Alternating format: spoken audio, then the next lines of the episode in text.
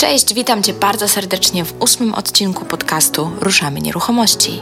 Ja się nazywam Marta Baczewska-Golik i tym razem moimi gośćmi będą dwie kobiety. O takich osobach jak one mówię, że są ludźmi czynu. Podczas gdy wszyscy mówią, że z samego homestagingu nie da się wyżyć. One otwierają firmę o nazwie Sceny Domowe i wszystkim udowadniają, że się da. Ba, nie tylko się da, ale nawet się da to rozwinąć i rozkręcić do takiego stopnia, że nie nadążają z obrabianiem wszystkich zleceń. O tym, co to jest homestaging, czy i kiedy warto w niego inwestować, czy da się wyżyć z oferowania samej usługi homestagingu, ile czasu potrzeba na rozkręcenie tego typu działalności, o tym opowiedzą Dominika Dąbrowska i Sylwia Zgórkiewicz ze scenydomowy.pl. Wsłuchując się w opinie i Wasze sugestie, które do mnie docierają, postanowiłam podzielić ten odcinek na dwie części. W pierwszej będę z dziewczynami rozmawiać o samej istocie homestagingu, a w drugiej będą to szczere rady dla osób, które myślą o założeniu tego typu działalności. Czyli Dominika i Sylwia opowiedzą tak trochę od kuchni, jak to jest prowadzić tego typu firmę. Tradycyjnie dodam tylko, że na profilu facebookowym Ruszamy Nieruchomości lub na blogu ruszamynieruchomości.pl e, możesz komentować lub zadawać pytania. Staram się na bieżąco odpowiadać na maile, które do mnie przychodzą i co mam nadzieję potwierdzą już co niektórzy słuchacze. Notatki i linki znajdziesz w opisie do tego odcinka na www.ruszamynieruchomości.pl bez polskich znaków oczywiście. I jeszcze jedna prośba. Koniecznie zostaw e, recenzję w serwisie iTunes. Dzięki takim opiniom serwis zwiększa widoczność podcastu i dzięki temu więcej osób będzie mogło skorzystać z wiedzy moich gości. Dlatego bardzo proszę o tam, tam są takie gwiazdki, można je zaznaczyć albo też coś e, napisać. Ok, to tyle z ogłoszeń. Teraz zapraszam już do sedna tej audycji, czyli do wywiadu z Dominiką i Sylwią. Cześć dziewczyny, witam was, witam was bardzo serdecznie w moim podcaście Ruszamy Nieruchomości i bardzo wam dziękuję, że odpowiedziałyście z takim entuzjazmem e, i pozytywną energią na spotkanie na, na żywo, no może nie na żywo, bo ci, co będą nas słuchać, to już, to już będzie e, nagranie, natomiast no, w tej chwili na żywo oczywiście nagrywamy. I chciałam Wam bardzo, bardzo podziękować, bo temat, o którym będziemy mówić, jest bardzo ważny z mojego punktu widzenia jako pośrednika, czyli o tym, jak przygotować mieszkanie e, bądź dom, no generalnie nieruchomość e, do sprzedaży, wynajmu, po to, żeby e, uzyskać jak najfajniejszą cenę i żeby skrócić maksymalnie czas oczekiwania na potencjalnego klienta. Temat gorący, bo wiadomo, czasy popytowe się już skończyły. E, mamy czas podażowy, czyli mamy więcej nieruchomości niż chętnych, więc każdy walczy o tego klienta. A wy jesteście specjalistkami w przyspieszaniu tego procesu. Dlatego koniecznie chciałam się z wami spotkać i porozmawiać na ten temat. No, dziękujemy e, przede wszystkim za zaproszenie i witamy wszystkich, którzy nas słuchają. Witamy. E, zwłaszcza, że, że jesteśmy tutaj na, na łączach Gdańsk-Kraków, więc, e, więc, więc wiesz, tak jeszcze tutaj łączymy i ruszamy te nieruchomości od północy Polski aż po samo południe, więc mamy takie, myślę, że szerokie spektrum i, i z miłą chęcią porozmawiamy o tym, no w zasadzie już czwartym roku naszego działania, więc z przyjemnością się podzielimy naszym doświadczeniem. Czy na wstępie mogłybyście troszeczkę opowiedzieć o sobie, przedstawić się, jak to się stało, że zajęłyście się tak zwanym homestagingiem, bo o tym będziemy dzisiaj rozmawiać. Też oczywiście za chwilę wyjaśnimy, co to dokładnie jest e, i na czym polega krok, krok po kroku. Natomiast czy mogłybyście e, w paru słowach powiedzieć e, o swojej działalności? Czym się zajmujecie, jak to wygląda i w czym pomagacie e, swoim klientom? Oczywiście, to najpierw ja może zacznę od tego, jak, e, jak to się wszystko zaczęło. E, Dominika Dąbrowska. I ja mm, no już w zasadzie 6 lat temu zaczęłam się zawodowo zajmować fotografią, fotografią wnętrz i przede wszystkim fotografią nieruchomości. Już wtedy gdzieś tam pierwsze współprace z biurami nieruchomości zaczęłam w tym temacie nawiązywać. I mm, tak początkiem 2011 roku zgłosiła się do mnie koleżanka, która miała do sprzedania mieszkanie i poprosiła mnie o zdjęcia. A ja taki w naturalny sposób ponieważ się też znałyśmy, przyjaźniłyśmy, spotkałyśmy się, zaczęłyśmy dyskutować, co zrobić lepiej. Ona też trochę zaczęła w tym temacie czytać w internecie i wspólnymi siłami jakaś tam fajna wizja tej nieruchomości powstała. Ona zaangażowała w, w pracę pana, który przyszedł malować i, i naprawiać pewne rzeczy. Generalnie zależało jej na tym, żeby faktycznie ta nieruchomość się fajnie wtedy prezentowała, a moim zadaniem było sfotografować. Jeszcze wtedy nie dość, że fotografowałam, nazwijmy to klasycznie, to jeszcze dodatkowo został zrobiony wirtualny spacer po, po tym jej mieszkaniu, który jeszcze bardziej pokazał tak na dobrą sprawę każde zakamarki mm, tego mieszkania, więc tutaj nie można było liczyć na, jakie, na, na jakiekolwiek niedociągnięcia. I y, ta nieruchomość bardzo szybko została sprzedana w bardzo dobrej cenie. Jak ona wrzucała te ogłoszenia, bo postawiła sobie też za cel, że sprzeda sama, zaczęła wrzucać to mm, na różne portale, to wszędzie pośrednicy komentowali, że za taką cenę w tej lokalizacji to ona tego na pewno nie sprzeda. A ona sprzedała to w trzy tygodnie i to miała nawet kilku chętnych, którzy chcieli tą nieruchomość nieruchomość kupić. I mnie to zainspirowało do tego, że, że to jest fajna praca. Połączenie fot pracy fotografa z takim, z drobnymi pracami takimi remontowo-przygotowawczymi, plus, plus drobna stylizacja, bo też tam jakieś układałyśmy ciasteczka, poduszki i takie różne rzeczy. I zaczęłam to opisywać nawet, tak? Te, e, przepraszam, że tak wchodzę słowo, ale tak Oczywiście. mi się rodzi pytanie. Tak same z siebie intuicyjnie e, zaczęłyście robić aranżację, jakiś tam drobny remont, czy, czy gdzieś tam wcześniej Jak już się inspirowałaś nie, nie, nie. czymś? Tak nie, nie, nie, to było takie, takie po prostu intuicyjne, tak jak się mhm. powiedzmy przygotowujesz na imprezę i robisz makijaż, czy, czy, czy, czy, czy, czy cokolwiek innego, czy przygotowujesz mieszkanie na spotkanie gości, po prostu zaczęłyśmy tak to robić, bo tak sobie wyobrażałyśmy, że, że pewne rzeczy muszą być zrobione. No i skutkowało to bardzo szybką sprzedażą. Ja zaczęłam potem opisywać to w internecie jako case, jako właśnie takie rozwiązanie ciekawe, może warto nad tym się zastanowić. I ktoś skomentował mi, już nawet nie pamiętam kto na jakimś forum, że wielkie mi odkrycie w Stanach Zjednoczonych to się nazywa homestaging. I byłam w szoku, że ktoś wpadł na pomysł y, zawodu, który ja przed chwilą wymyśliłam, a on wpadł niestety 40 lat wcześniej. Y, zupełnie nie miałam, bo nie byłam jakby na tyle związana z rynkiem nieruchomości, że nie wiedziałam, co się dzieje. I zaczęłam gdzieś tam robić tego research, a w międzyczasie przyszło mi do głowy skontaktować się z Sylwią, bo ona wtedy też miała pewne plany, plany to może sama powie o tym mhm. jakie. E, Sylwia Zgórkiewicz z tej strony. E, ja w tym czasie e, jakby pracowałam wcześniej w dużej instytucji finansowej, zajmowałam się trochę public relations, trochę takim działem kadrowym, trochę organizacją szkoleń. No i nie będę oryginalna w tym, w tym co powiem, że moment urodzenia dziecka był takim momentem, kiedy stwierdziłam, nie, nie wracam. Urlop wychowawczy, macierzyński potraktowałam jako właśnie planowanie tego, co, co chciałabym robić.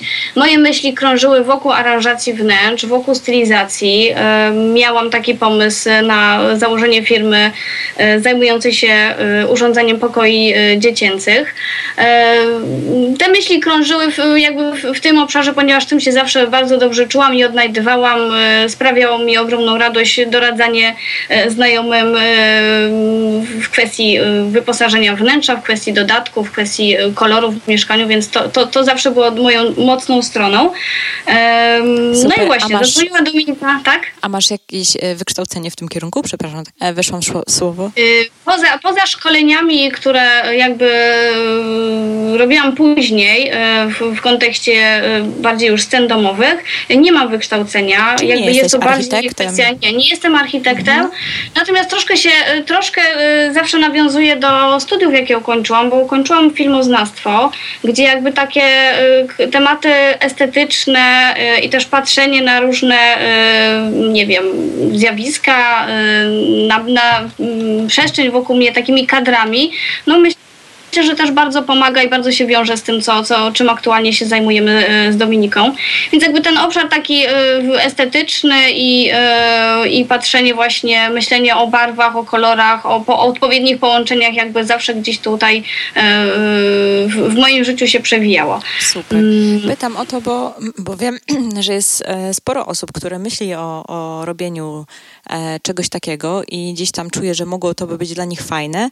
Natomiast często sami się ograniczają tym, że nie mają ku temu wykształcenia, albo że będą musieli nie wiadomo jakie mieć e, kwalifikacje, żeby takie rzeczy robić, mm. a to się okazuje, że każdy może po prostu.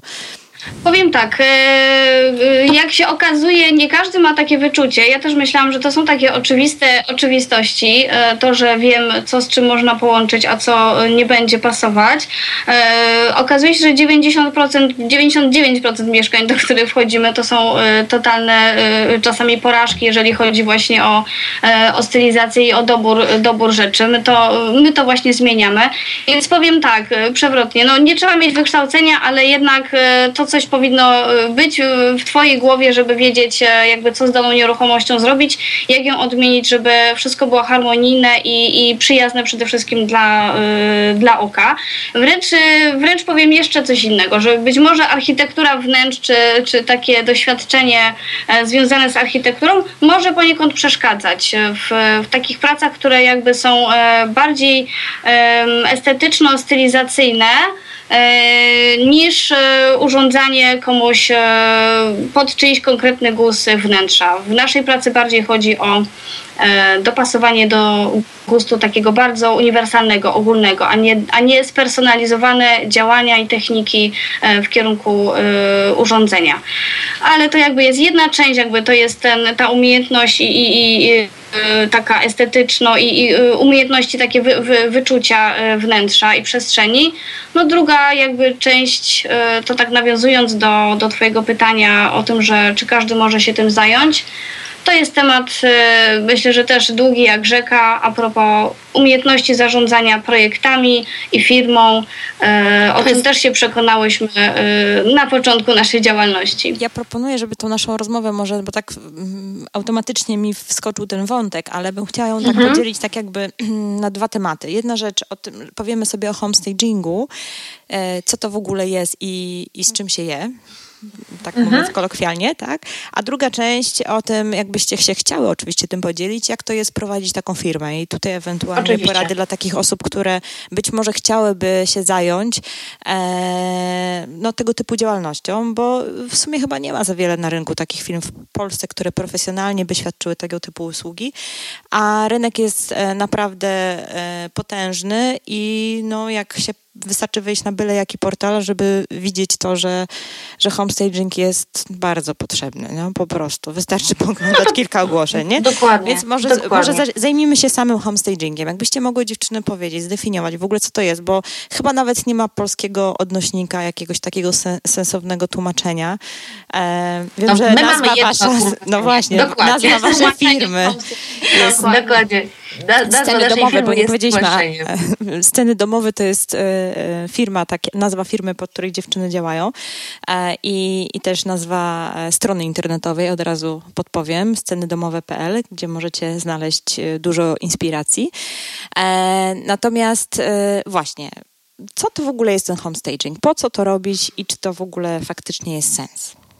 Sylwia trochę już e, do tego nawiązała, mówiąc o, o, swoim wykształceniu, bo w wolnym tłumaczeniu to jest inscenizacja domowa, staging od stage od sceny. E, I to jest stworzenie pewnej wizji, pewnego wyobrażenia o nieruchomości, które będzie fajnym produktem, bo należy na nieruchomość przy sprzedaży patrzeć jak na normalny produkt, który chcemy sprzedać. Jak chcemy cokolwiek sprzedać i każdy, kto chce sprzedać jakiś fajny produkt na Allegro, wie, że trzeba go fajnie sfotografować, że nikt nie wystawia tam brudnych rzeczy, tylko wszystko to, to jest taki normalny element przygotowawczy przed sprzedażą, plus oczywiście takie elementy marketingowo-sprzedażowe. I w nieruchomościach e, dokładnie tak jest, czyli homestaging to jest mm, próba spojrzenia na nieruchomość oczami potencjalnego kupca, czy też najemcy bo to też mówimy o przypadku mieszkań, które, które są na wynajem. I próba stworzenia takiej wizji, która go zachęci już na etapie oglądania zdjęć w internecie do tego, żeby przyszedł i zobaczył i przekonał się, że w rzeczywistości jest dokładnie tak samo jak na zdjęciach, że to nie jest efekt wizualizacji czy, czy ingerencji Photoshopa. I przygotowanie tej nieruchomości pod kątem technicznym, estetycznym do tego, żeby była gotowa do wprowadzenia się, do zamieszkania, żeby ktoś chciał być, y, żeby ktoś chciał ją kupić lub też po prostu w niej zamieszkać. Ja może dodam, że ta wizja właśnie musi być kompletna, czyli stwarzamy komuś, e, e, nie pokazujemy mu czterech pustych ścian, nie pokazujemy mu bałaganu, pokazujemy mu nieruchomość, tak żeby wszystkie elementy do siebie na tyle pasowały, żeby też nie przytłaczały nieruchomości, ale żeby to też nie była pustka, w której ktoś nie będzie w stanie sobie kompletnie wyobrazić, co może tutaj, e, jak może urządzić, jak może zorganizować sobie tą przestrzeń y, staging, czyli właśnie y, zorganizowanie tej sceny. Y, to również się przekłada na y, odpowiednią sesję zdjęciową, którą też jakby robimy na samym końcu przygotowania nieruchomości. Każdy kadr jest przemyślany, każdy kadr jest właśnie związany z tą, z tą sceną, którą fotografujemy. Za każdym razem co gdzie powinno być ustawione, tak żeby to była harmonijna i taka bardzo, bardzo spełniona i doskonała całość. Jasne. Właśnie chciałam się zapytać o rolę fotografii, więc wyjęłyście mi to z ust, ale pójdę dalej w takim razie. A jak to jest w przypadku mieszkań, e, znaczy może inaczej, zacznę od tego pytania. E, czy to idzie dalej, czy to się ogranicza tylko do zdjęć i wstawiania ogłoszenia, oferty, zrobienia oferty w internecie, czy tam jakichś tam innych mediach, czy to również ta aranżacja powinna zostać e, w danym mieszkaniu e, na moment, kiedy przychodzą potencjalni klienci to oglądać, to jest pierwsza rzecz. I druga, druga część tego mojego pytania idzie za tym, bo to pewnie już od razu się rodzi w głowach, a co jak ja mieszkam w tym mieszkaniu? I nie zawsze mogę to wszystko pozostawić i, i zrobić e, tak, żeby było pięknie i ładnie, no bo wiadomo, życie musi się dalej toczyć w tym mieszkaniu. W momencie, gdy je sprzedaję, jeszcze je zamieszkuję. To może ja zacznę od y, tego pierwszego pytania, jak to po kolei wygląda. I odpowiem prosto, jak, jak nasza praca wygląda, mhm. tak? Krok po kroku. Y, kontaktują się z nami właściciele mieszkań i właściwie mają mieszkanie do sprzedaży lub do wynajęcia i umawiają się z nami na konsultacje. My jedziemy do danego mieszkania. Czasami wysyłają nam zdjęcia, ale jakby zdjęcia nie wykluczają spotkania, bo i tak e, na żywo widzimy więcej i nam zależy na tym spotkaniu na żywo. Więc jedziemy zobaczyć to mieszkanie. My sobie go też fotografujemy dla naszych takich celów dokumentacyjnych. Jesteśmy bardzo skrupulatne w ocenie tego mieszkania. Patrzymy na wszystkie usterki techniczne, na każdy wiszący kabel, na każde niedokręcone, nieskręcone meble. Nie może takich rzeczy być w nieruchomości. To, I patrzymy też na wszelkie usterki techniczne i na kondycję samego mieszkania, ścian, podłogi jakichś sprzętów, bo e, każda taka rzecz i to się będzie też w konsekwencji przekładało na budżet e, potrzebny na przygotowanie, będzie potencjalnym punktem zapalnym w rozmowie z kupującym. Czyli jeżeli, bardzo prosto mówiąc, jeżeli my przekonamy właściciela do tego, że należy odmalować mieszkanie, żeby miało świeże ściany, e, fajne, jasne kolory, a nie czerwono-fioletowo-zielono, co jest największą zmorą mieszkań, które są sprzedawane, że są po prostu nie dość, że zagracone, to jeszcze mają usterki techniczne i jeszcze mają brudne i kolorowe ściany. I to już, to już jest 90% sukcesu, można powiedzieć, jeżeli się na, mm, zacznie od takich właśnie grubych tematów. My sobie od razu gdzieś tam na początku firmy założyłyśmy taką wizję, że my nie chcemy, albo może nie, nie, że nie chcemy. Nam nie zależy na tym, żeby wchodzić do fajnych nieruchomości, e, ekskluzywnych apartamentów, postawić tam piękny bukiet kwiatów i zrobić zdjęcia i powiedzieć, że to jest homestaging, bo, bo to jest sesja zdjęciowa ze stylizacją i to należy rozróżnić. To, co my robimy, to są naprawdę często bardzo grube ingerencje w nieruchomości, natomiast one mają określony cel.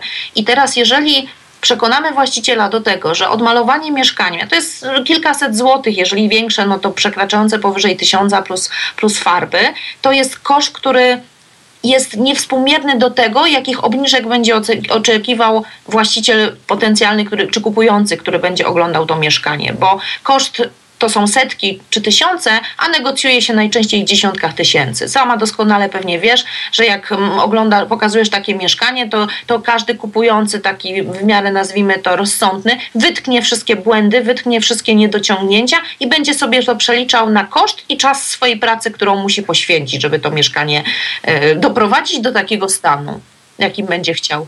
Jednym słowem, obalacie mit takiego przekonania, bo ja to często mam u moich klientów, e, że skoro sprzedaję, to nie remontuję, e, bo, bo i tak każdy to zrobi w swoim guście, albo będzie chciał inaczej, po swojemu, to w ogóle nie ma sensu, żebym wydawał pieniądze na to, e, żeby remontować.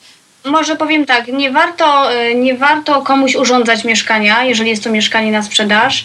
E, zawsze warto odświeżyć mieszkanie i to bezwzględnie, ponieważ bazujemy tutaj na pierwszych odczuciach e, i pierwszym wrażeniu, jakie wywołujemy zarówno na podstawie zdjęć, jakie ktoś ogląda szukając oferty, jak i jak wejdzie już do mieszkania i będzie go oglądał na żywo. Więc tutaj odświeżenie, odmalowanie jest absolutnie taką dla nas konieczną inwestycją, jeżeli, jeżeli kondycja mieszkania i ściany tego mieszkania tego wymagają. E, wracając do tego pytania o to, co zostaje w mieszkaniu, a co nie, też często jesteśmy zdziwieni tym, że, e, że nasi klienci lub też czasami pośrednicy są, są zaskoczeni, że rzeczy zakupione przez nas do stylizacji e, zostają, i, a nie są tylko naszymi prywatnymi dodatkami, które sobie przywozimy na zdjęcia. Jesteśmy przeciwnikami takich rozwiązań, które powodują później taki no, niefajny dysonans u, oglądającego, że zobaczył pięknie wystylizowane mieszkanie, wchodzi do jakiejś pustki albo, albo do bałaganu. W przypadku mieszkań niezamieszkałych, yy, klient, który decyduje się na współpracę z nami, również decyduje się na pewien zakres zakupów. Są to zakupy, które yy, zostają w tym mieszkaniu yy, nie tylko na czas zdjęć, również na czas wizyt. Są później też jakby własnością już naszego klienta, właściciela, z którym, z którym współpracujemy. W przypadku mieszkań, gdzie ktoś już mieszka, to też o, o to pytałaś, jest to też pewnego rodzaju trudność, bo wiadomo, że życie jakby toczy się dalej i czasami tutaj pewne, e, pewne ograniczenia w realizacji e, projektu, jakiego chciałybyśmy e, dokonać, no pewne ograniczenia istnieją. Natomiast w takiej sytuacji przede wszystkim bardzo uczulamy klienta i bardzo go tak staramy się edukować, żeby jak najbardziej był komfortowy ten moment oglądania y, przez potencjalnego kupca mieszkania, że to musi być odpowiedni moment, pora dnia i też należy przed każdą wizytą mieszkanie przygotować, przynajmniej starać się doprowadzić go do takiego stanu, jak y, oglądający widział na zdjęciach. Też mówimy, że może się już powoli zacząć pakować, tak? bo jeżeli y, trafi czy będzie współpracował z dobrym agentem, to kwestia sprzedaży, zależy oczywiście jakiej nieruchomości, to jest kilka tygodni, ewentualnie kilka miesięcy. Więc jeżeli gdzieś już powoli zaczniemy go my, jako pośrednicy, wyprowadzać, to mm, z tego mieszkania w cudzysłowie, to jemu też będzie się z tym łatwiej oswoić. Tu sobie pewne rzeczy pan spakuje, może coś można wynieść do piwnicy albo coś do garażu, bo większą, największym problemem polskich mieszkań, pewnie nie tylko polskich, jest to, że mamy zbyt dużo rzeczy. My się my obrastamy po prostu w rzeczy i to powoduje bardzo niefajne fajne uczucie takiego przytłoczenia. przytłoczenia. I jeżeli ktoś przychodzi i widzi, że ktoś ma tam napakowane mebli i jeszcze szafy się nie domykają, to zupełnie podświadomie myśli o matko, jak tu ciasno, jak ja się pomieszczę. I y, to jest rzecz, której chcemy uciekać. A jeżeli wystarczy, że, że trochę właśnie odgracimy, trochę pozbieramy, trochę takich naszych prywatnych rzeczy ogarniemy, to nagle okazuje się, że mamy całkiem fajne mieszkanie i często spotykamy się z tym, że właściciele mówią nam, że szkoda, że nie wziąłem pań do pomocy wcześniej, bo mogliśmy całkiem fajnie mieszkać, a niewiele zmian spowodowało, że sami się czuli komfortowo, a co dopiero jakby z myślą o, o tych kupujących. I mamy naszych klientów i jakby bez problemu udaje się nam ich przekonać do tego, żeby starali się na moment pokazywania ten, to mieszkanie przygotowywać. I to też jest rola dobrego agenta nieruchomości, żeby na przykład umawiać się na spotkania na przykład w określony dzień albo z odpowiednim wyprzedzeniem. Nie na zasadzie Pani Aniu, ja za 15 minut będę z klientem, a Pani Ania właśnie z płaczącymi i głodnymi dziećmi weszła do domu i ostatnia rzecz, o której myśli, to ogarnianie mieszkania. Y, tylko to jest kwestia na przykład ustalenia sobie, my do tego przekonujemy, że nie wiem, czwartek popołudnie to jest dzień, kiedy potencjalnie będę przyjeżdżała z klientami. I wtedy i, i klient, właściciel ma komfort, że okej, okay, dzisiaj muszę mieć to jakoś ogarnięte, bo będą inni ludzie, którzy będą chcieli oglądać, a dwa, że no nie jest też zaskakiwany w jakichś takich po prostu trudnych sytuacjach, a my się spotykamy naprawdę bardzo często z tym, że nasi klienci nawet potem kupują dokładnie te same kwiaty, które były na sesjach, bo, bo widzą, że, że to jest fajne, tak, że to że działa. To pasuje. Że to pasuje, dokładnie. Dobra, dziewczyny, okej. Okay. Wszystko myślę, że tu jest na tym etapie zrozumiałe. No to przejdźmy do konkretów. Ile to kosztuje? Z jakim e, wydatkiem musi się liczyć taki potencjalny e, właściciel nieruchomości, jeżeli chce e, ją po prostu e, przygotować do tej sprzedaży, e, no, zakładając jakieś takie z reguły działania, które, które wykonujecie, jaki to jest wydatek? I z drugiej strony, jaki jest zwrot, jakich efektów może się spodziewać to może zacznę, zaczęłam mówić o tym, że nasze spotkanie zaczyna się od konsultacji. Takie konsultacje my w przypadku mieszkań wyceniamy na 350 zł, a w przypadku domów na 450. I drugie spotkanie, bo to są dwa spotkania, drugie spotkanie to jest właśnie przedstawienie naszych pomysłów na zmianę i kosztorysu tych przygotowań. I tutaj nie ma jednych jakby stałych kwot, bo to wszystko zależy od tego też, jak się właściciele w to zaangażują, jakie prace należy wykonać, czy na przykład ktoś nam oddaje klucze i przyjeżdża za miesiąc albo nie mieszka w tym mieszkaniu i nie ma go w Krakowie, znaczy czy, czy tam w miejscu, gdzie przygotowujemy mieszkanie i oczekuje od nas w całości, tak? czyli od ekipy remontowej przez zakup mebli, po montaż lamp, zasłon, yy, nowych mebli i tak dalej tutaj najczęściej mówię w przypadku mieszkań na wynajem, które są przygotowywane, czy sam się też częściowo w to angażuje, ale tak mm, patrząc na, na takie jakby mm, nasze realizacje wstecz, to może to być e, nieruchomość, znaczy to może być inwestycja rzędu 3000 zł, a może to być inwestycja rzędu 20 tysięcy złotych. Wszystko zależy od tego, co mamy przygotowane, co jest do zrobienia, czego oczekujemy i jakiego typu to jest nieruchomość, czyli z jakim przeznaczeniem, czy na wynajem, czy na na sprzedaż. I też od razu y, chciałam tutaj też zbić taki popularny argument albo zapytanie, y, czy jest to uzależnione od metrażu.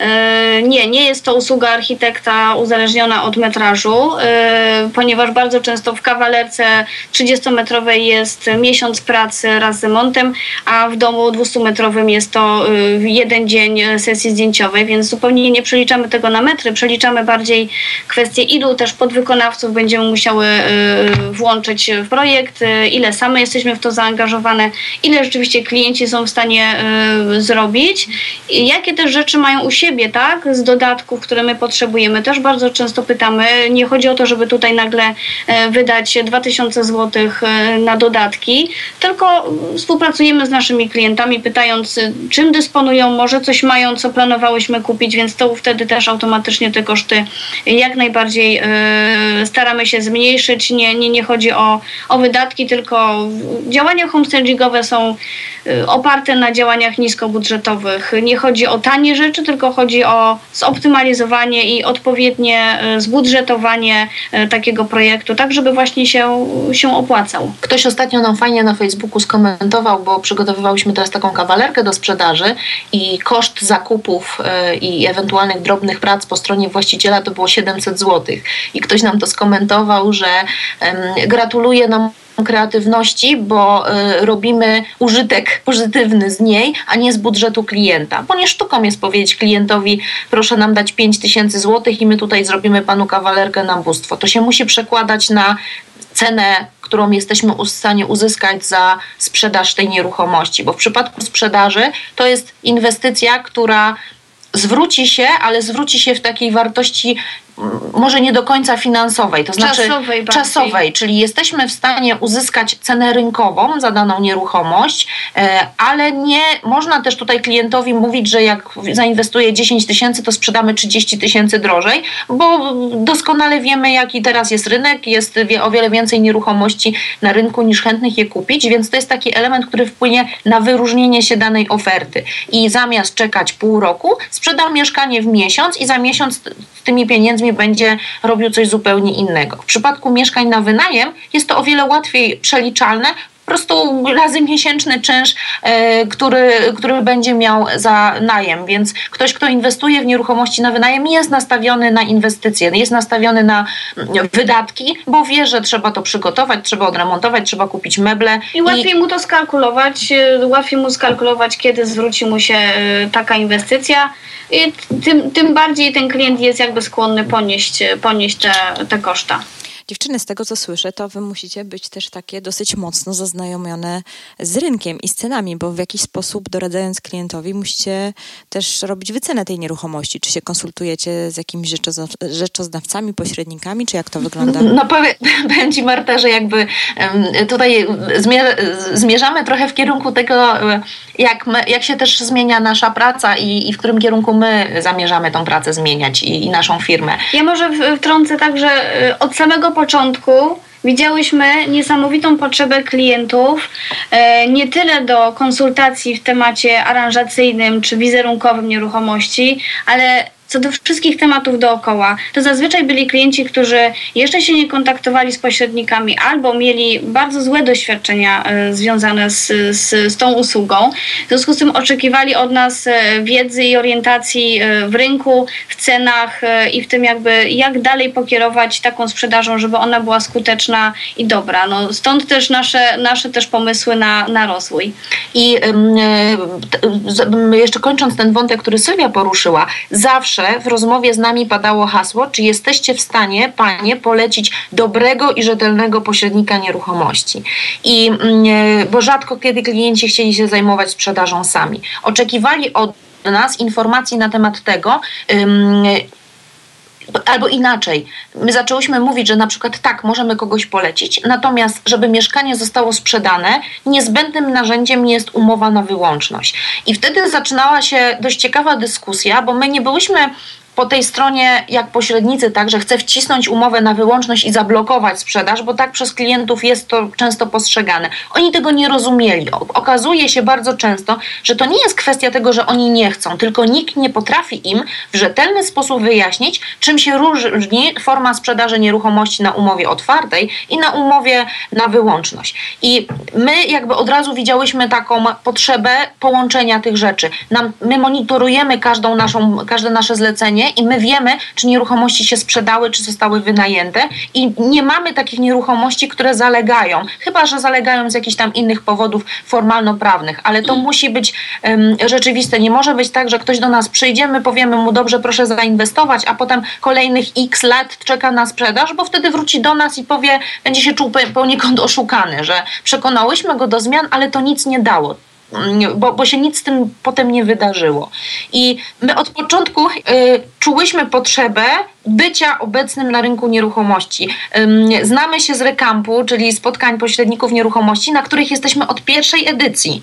Y, byłam, pamiętam jak jechałam w grudniu trzy lata temu na pierwszy rekam, byłam jedyną osobą, która nie była związana z branżą nieruchomości w taki bezpośredni sposób. Ale ja chciałam tą informację mieć, chciałam wiedzieć, jak się współpracuje z pośrednikami, chciałam wiedzieć, co się dzieje na rynku nieruchomości i bardzo często i nawet w ostatnim czasie prowadziłyśmy rozmowę z klientami, gdzie zgłosili się do nas, żeby sprzedać nieruchomość, a my przygotowywałyśmy dla nich analizę taką finansowo-sytuacyjną i przekonałyśmy ich do tego, że nie warto sprzedawać tej nieruchomości, tylko przygotować ją e, pod wynajem, a w innym przypadku, no można powiedzieć wprost, że odradziłyśmy klientom inwestowanie w homestaging, bo mają dom, który jest wyceniony na kwotę, której nie uzyskają ze sprzedaży. Y, w tym momencie wiązać, wiązać się to będzie z bardzo drastyczną obniżką ceny, którą mają obecnie i, i homestaging nie pomoże po mhm. prostu. Ale słuchajcie, to w ogóle e, super, że mówicie o tym, bo e, dla mnie z punktu widzenia pośrednika, bo pewnie wiecie, że jestem pośrednikiem e, nieruchomości, po prostu jak słyszę, że mimo wszystko jest potrzeba na takie usługi jak pośrednik, dobry pośrednik, jak żeście to określiły, bardzo, bardzo mnie cieszy, bo też uważam, że tych takiej, takiej rzetelnej usługi pośrednictwa gdzieś e, na rynku brakuje. Niby jest mnóstwo pośredników, ale, ale faktycznie nie jest wcale łatwo znaleźć kogoś e, takiego e, sensownego i często to słyszę od swoich klientów również, także potwierdzacie to Bardziej moje może przekonanie. nie pośrednik, tak, nie pośrednik, ale doradca, w sprzedaży i, i ktoś, kto pomaga przejść przez tą cały proces sprzedaży czy wynajmu mieszkania, tak? No też mi się wydaje, że to jest kwestia już takiego um, zaburzonego e, zaufania e, do pośrednika i samo słowo pośrednik już jest takie um, źle kojarzone często, e, ale doradca, który właśnie pomaga jak najbardziej, a, a tak naprawdę no to jest pośredniczenie. Ale to taki wątek w drugą stronę, że tak powiem, mhm. odbiegający troszeczkę od mojego tematu, ale strasznie się cieszę, że o tym wspomniałyście. E, Okej, okay. słuchajcie, co byście poradziły takie trzy wasze złote rady dla właścicieli mieszkań. Od czego w ogóle zacząć? Jeżeli mam, oczywiście chcę wynająć lub sprzedać e, swój lokal mieszkalny. E, z naszego doświadczenia wynika jedna e, taka bardzo kluczowa wskazówka, sprzątanie. E, ja wiem, że to bardzo brzmi trywialnie i tak e, jest to kolejna taka może e, bardzo oczywista, oczywista rzecz, ale jak się okazuje po naszych wizytach w mieszkaniach, w domach, dla, dla właścicieli mieszkań nie jest taka oczywista. Wydaje mi się, że przecież no, sprzeda się albo się nie sprzeda, niezależnie od tego, czy zaprezentuję swój bałagan, czy posprzątam. Czyli Otóż nie. Okazuje program tak? Perfekcyjna Pani Domu? Dokładnie. Zalecamy ten program E, Myślę, że musimy tutaj tak. pomyśleć o jakiejś współpracy. Z, Dokładnie. Mogłoby się łączyć. Już o tym też myślałam, wiecie? Mhm. Także coś w tym jest. No? Przede wszystkim e, sprzątanie mamy tutaj na myśli właśnie odciążenie nieruchomości ze swoich e, nagromadzonych rzeczy i już takie mentalne wyprowadzanie się z, z mieszkania i pakowanie się. Usunięcie prywatnych rzeczy, obrazków, jakichś pamiątek rodzinnych, magnesów na lodówkach, wszystko to, co nam się uzbierało przez lata mieszkania, a tylko tylko zabiera przestrzeń i bardzo ważne, nie pozwala kupującemu spowodować takiego uczucia, że to może być jego dom, że on się czuje jak intruz, że wszedł do kogoś i ktoś tutaj mieszka, ktoś tutaj się dobrze czuje, a ja jestem tylko takim intruzem z boku. Zresztą sama pewnie doskonale masz takie doświadczenie, że jak są właściciele nieruchomości w trakcie oglądania, to potencjalni kupujący boją się nawet otwierać drzwi i wchodzić do poszczególnych pomieszczeń, no bo jak to on chodzi przecież po czyimś mieszkaniu. A y, te pamiątki rodzinne i prywatne rzeczy też powodują takie uczucie, nawet podświadome, ale, ale mhm. powodują. A jeżeli pokazujemy fajny produkt, który jest pozbawiony takich elementów prywatnych, to zupełnie inaczej się prezentuje, zupełnie inaczej klientowi, e, klient się czuje i prędzej sobie wyobrazi, że tak to jest potencjalny jego przyszły dom, a nie, że jestem w odwiedzinach u kogoś. Przede wszystkim te rzeczy nie odwracają uwagi, pozwalają skupić się na e, stricte samej nieruchomości, na jej e, walorach, a nie na prywatnych rzeczach właścicieli. Ale tu już jakby wchodzimy w takie drugie zagadnienie, mianowicie odpersonalizowanie takiego mieszkania, czyli troszkę musimy już się właśnie e, wyprowadzić z tego mieszkania ze swoich rzeczy, czyli sprzątanie, tak jak mówiłyśmy, sprzątanie pod tym kątem ilościowym rzeczy i, i, i tych prywatnych rzeczy jak również sprzątanie mamy na myśli no, zwykłą czystość, tak? Tutaj nie może być sytuacji, że mamy brudne naczynia e, w zlewie czy, e, czy niedomytą wannę. Jakby takie rzeczy powinny być wręcz sterylne. Jakby nie, nie, ma, nie ma takiej możliwości, że będzie zbyt czysto, tak? Że, że coś tu będzie jakoś przekłamane. Jakby to klienta do nas przekona. To przekona, że tutaj jest ciekawa nieruchomość, do tego właściciele są schludni i, i Y, wszystko tutaj, wszystko tutaj działa. Nie ma, nie ma rzeczy, y, nie ma takich czynności, że będę musiał, nie wiem, wprowadzić się do mieszkania i zacząć od generalnych porządków, więc y, o to, na, na, na to bardzo uczulamy, że tutaj jakby porządek musi być bardzo, bardzo pilnowany. Drugą taką wskazówką to jest właśnie to, co mówiłyśmy, czyli, czyli taka kondycja techniczna mieszkania. Jest ona o tyle ważna, że nas może niewiele kosztować przerobienie, nie wiem, e, dokręcenie e, jakichś niedoróbek technicznych, czy zlikwidowanie takich tymczasowych rozwiązań, jakiś prowizorek. A tutaj kiedyś miałem sobie karnisz powiesić, ale, ale czy tam poprawić krzywy karnisz, ale jakby nigdy nie, na to nie było czasu. Tu cieknie kran, ale no mhm. przecież to jakoś z tym żyjemy. E, my jesteśmy bardzo wścibskie przy takich konsultacjach z właścicielami, z którymi współpracujemy. Wytykamy całą listę takich błędów, e, w mieszkaniu. E, albo będą to tematy do usunięcia przez naszą ekipę, albo będzie to lista zadań dla właściciela. To jest kwestia już jakby do, dogrania szczegółów e, projektu. Natomiast uczulamy, że wszystkie takie znaki zapytania, które mogłyby się pojawić w głowie klienta, muszą być wyeliminowane e, do zera, żeby klient jakby nie miał żadnej wątpliwości, że w tym mieszkaniu wszystko działa, ponieważ każda nawet najmniejsza usterka spowoduje w jego głowie myślenie o przyszłych kosztach, o tym, że musi kogoś wziąć, o to, że musi poświęcić temu jakiś czas. Okay, czyli to sprzątamy, myślę, mhm. naprawiamy wszystkie drobne e, usterki i I pozbywamy rzecz? się takich prywatnych, A, e, prywatnych rzeczy. Okay. Od Dokładnie. Natomiast no, jakby jeszcze jedną taką rzeczą kluczową w całym takim odbiorze nieruchomości i jego wizerunku, to są kolory. Tu już Dominika też wspominała, że jeżeli przy okazji e, malowania jesteśmy w stanie uzyskać e, jasne i przyjemne barwy, to jak najbardziej musimy, musimy też jakby no, ta, taki efekt uzyskać, tak? Nie, nie idziemy w agresywne e, barwy, nie idziemy w, w jakąś wszystkie kolory tęczy, tylko to musi być e, harmonijne.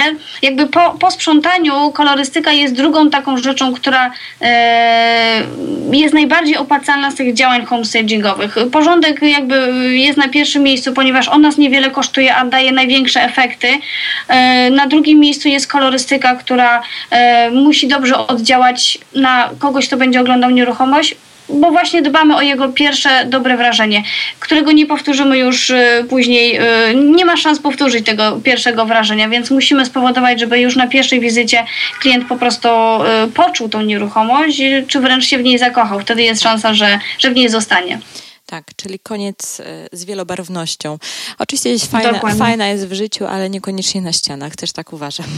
Łatwiej sobie ktoś wyobrazi, że w tym e, jasnym pokoju pomaluje sobie ścianę na czerwoną, bo tak lubi, niż ten, kto wejdzie do czerwonej sypialni i wyobrazi sobie, że ona może być jasna i też większa, tak? Bo, tak. bo jasne kolory też powodują, że, jest, że, że mamy takie poczucie przestrzeni. A y, też druga rzecz jest taka, że jak mamy agresywne kolory na ścianach, je się trudniej usuwa i też to powoduje, powoduje problem w głowie potencjalnego kupca, że matko, ileż razy ja tu będę musiał malować, żeby ta ściana czerwona stała się biała. Tak? Także to są niuanse, a bardzo wpływające na odbiór Istotne. całości. No, był taki moment, kiedy weszły te zachodnie firmy z całą paletą tęczy, chyba Tikurilla taka była jedna z pierwszych uh-huh. tutaj u nas na mhm. północy. I ja się śmieję, że, że po prostu nastała moda na Tikurille i tak ciągle jeszcze trwa. Nie wiem dlaczego, ale, ale faktycznie no, tych y, mieszkań z tymi kolorowymi ścianami tutaj u nas na północy też jest mnóstwo. Także, także... Też się z tym spotykamy. O, dys- o, o gustach się nie dyskutuje. Jasne, że tak. Jeżeli ktoś sobie zrobi kolorowy domek, niech sobie go ma. Natomiast jeżeli będzie chciał go sprzedać, to powinien go przemalować na jak najbardziej neutralne barwy. Dokładnie, neutralne, które, które no, będą się podać wszystkim albo w zdecydowanej większości. Tutaj robimy małą pauzę e, i jeżeli masz czas, to zapraszam Cię do wysłuchania od razu kolejnej części tego odcinka, e, w którym to będziemy poruszać tematy związane z prowadzeniem takiej firmy, e, która oferuje usługę homestagingu